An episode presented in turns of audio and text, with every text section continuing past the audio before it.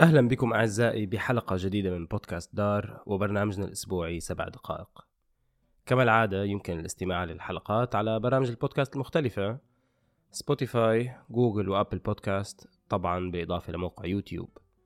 بيكفي كتابة بودكاست دار للوصول مباشرة للحلقات.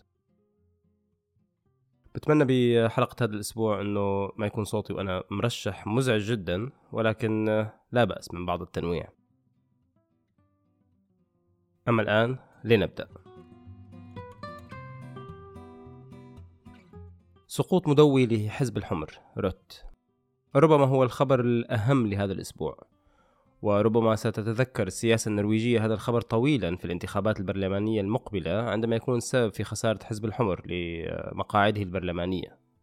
البعض سماه سقوط مدوي للحزب والأمر لا يتعلق بفضيحة وإنما حول اختلاف في الرأي حول إرسال السلاح لأوكرانيا لتدافع عن نفسها في وجه روسيا أم لا.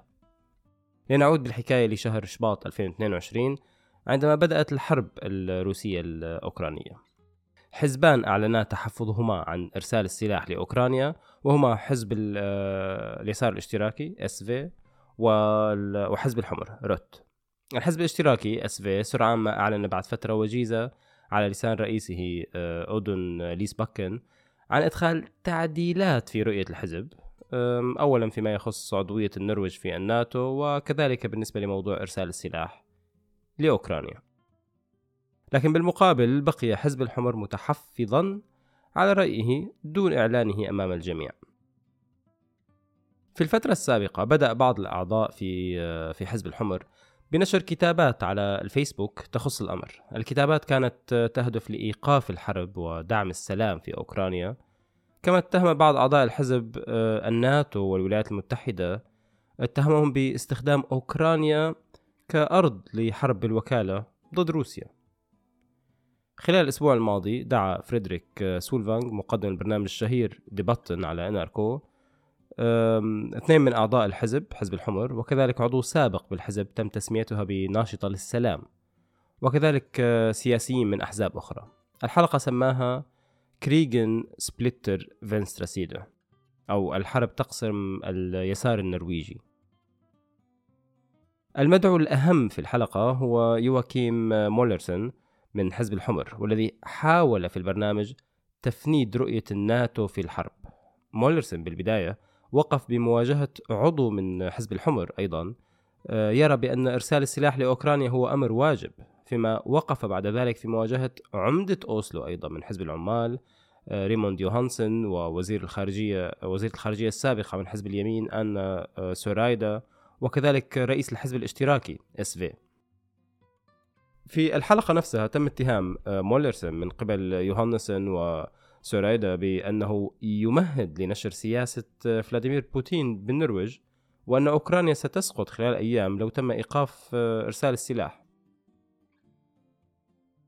أصداء وتداعيات الحلقة استمرت في اليوم التالي بداية عندما سجل العديد من الأعضاء انسحابهم من الحزب. ثم عندما كتب رئيس رئيس حزب الحمر بيورنر موكسنس عن أن الهدف الأساسي من الحلقة هو تدمير صورة الحزب. صحيفة آه، كلاسا كامبن الموالية بشكل كبير للحزب نشرت على صفحتها الأولى صورة آه، أهم أعضاء الحزب ورأيهم فيما يخص آه، إرسال السلاح. الصورة أوضحت أن هناك أغلبية توافق على إرسال السلاح ولكن الأشخاص في رأس الهرم هم من المعارضين لذلك وعلى رأسهم طبعا رئيس الحزب بيورنر. استطلاعات الرأي أظهرت أنه لو كانت الانتخابات على بعد شهر واحد من الآن فالحزب لن يحظى بأكثر من 2% من الأصوات وهو الذي حقق أكثر من 8% بالانتخابات السابقة.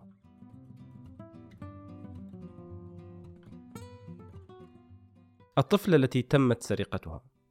هذا كان عنوان تحقيق كبير نشرته صحيفة فيجي هذا الأسبوع حول الفتاة كاميلا البالغة من العمر 38 سنة. القصة تعود لعام 1988 عندما تم اختطاف آه، الطفلة كاميلا وهي تلعب أمام منزلها في الإكوادور. الطفلة حسب التقرير تم حينها اختطافها وإحضارها للنرويج حيث تم تبنيها من قبل آه، شيل وليسا. والدة الطفلة البيولوجية حاولت دون جدوى إيجاد طفلتها. بالوقت ذاته ولإغلاق القصة تم دفع مبلغ مالي عبر سفير النرويج في تشيلي فرود نيلسون.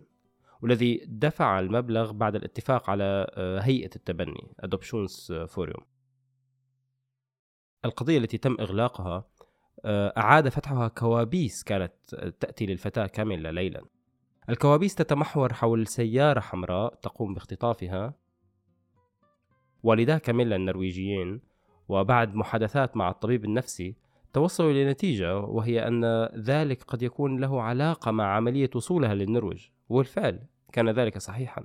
الوالدين النرويجيين توصلوا لورقة تثبت هوية الأم الأصلية وأن الفتاة لم تكن في ملجأ للأيتام بل تم اختطافها في سيارة حمراء من أمام منزلها. اجتمعت كاميلا بوالدتها والآن تظهر التحقيقات أن أطفال كثر تم بيعهم في عام 1988 من الإكوادور لكل من النرويج والولايات المتحدة الأمريكية وكانت الحصة النرويجية 13 طفل. الوزيرة الحالية في الحكومة النرويجية المعنية بشؤون الطفل آه، شاستي توبر صرحت لفيجي أن ما حدث لا يمكن وصفه سوى بتجارة الأطفال وأنه عمل مخيف يجب محاسبته. العمل الذي قامت به صحيفة فيجي تضمن التحقيق في أكثر من ألف وثيقة حكومية وكان فيه بعض الحقائق التي عرفتها كاميلا لأول مرة عن عملية اختطافها. عاد يوم الجمعة المقدم الشهير أطلع أنتونسون لتقديم برنامج ميشون الذي تتم إذاعته عبر محطة الراديو P4. أنتونسون كان قد طلب إجازة لمدة شهرين عقب القضية التي تم رفعها ضده من قبل الناشطة والكاتبة سمية علي والتي اتهمته فيها بالعنصرية عقب محادثة جرت بينهما في أحد مقاهي أوسلو. ادعت فيها آه، جردي علي بأن أنتونسون قال لها دوار فوربرك تيروفاري هار. في إشارة إلى أن لون بشرتها آه، داكن جدا لدرجة لا يسمح لها بالتواجد مع الأشخاص فاتحي البشرة. القضية التي تم لاحقا تعليقها من المدعي العام خلصت آه، في النهاية إلى أن تعليق أنتونسون كان مؤذيا ولكنه لم ينتهك قانون العنصرية الذي ينص عليه القانون النرويجي. علما أن أصدقاء سمية كانوا قد أعلنوا خلال الأسبوع الماضي أنه وبينما ينعم أنتونسون بحياة سعيدة ويعود لحياته الطبيعية فإن سمية ما زالت تعيش آثار نفسية خطيرة بسبب ما تعرضت له. كان هذا كل شيء لحلقة هذا الأسبوع. تفاصيل الأخبار كما العادة تجدونها بروابط مفصلة بوصف الحلقة. بتمنى مشاركة الحلقات مع الأصدقاء بحيث فينا نوصل لعدد أكبر من المستمعين. كانت هذه الحلقة من إعداد أسامة شاهين. قراءة وإخراج محدثكم أشهم علواني. شكرا جزيلا للاستماع. إلى اللقاء.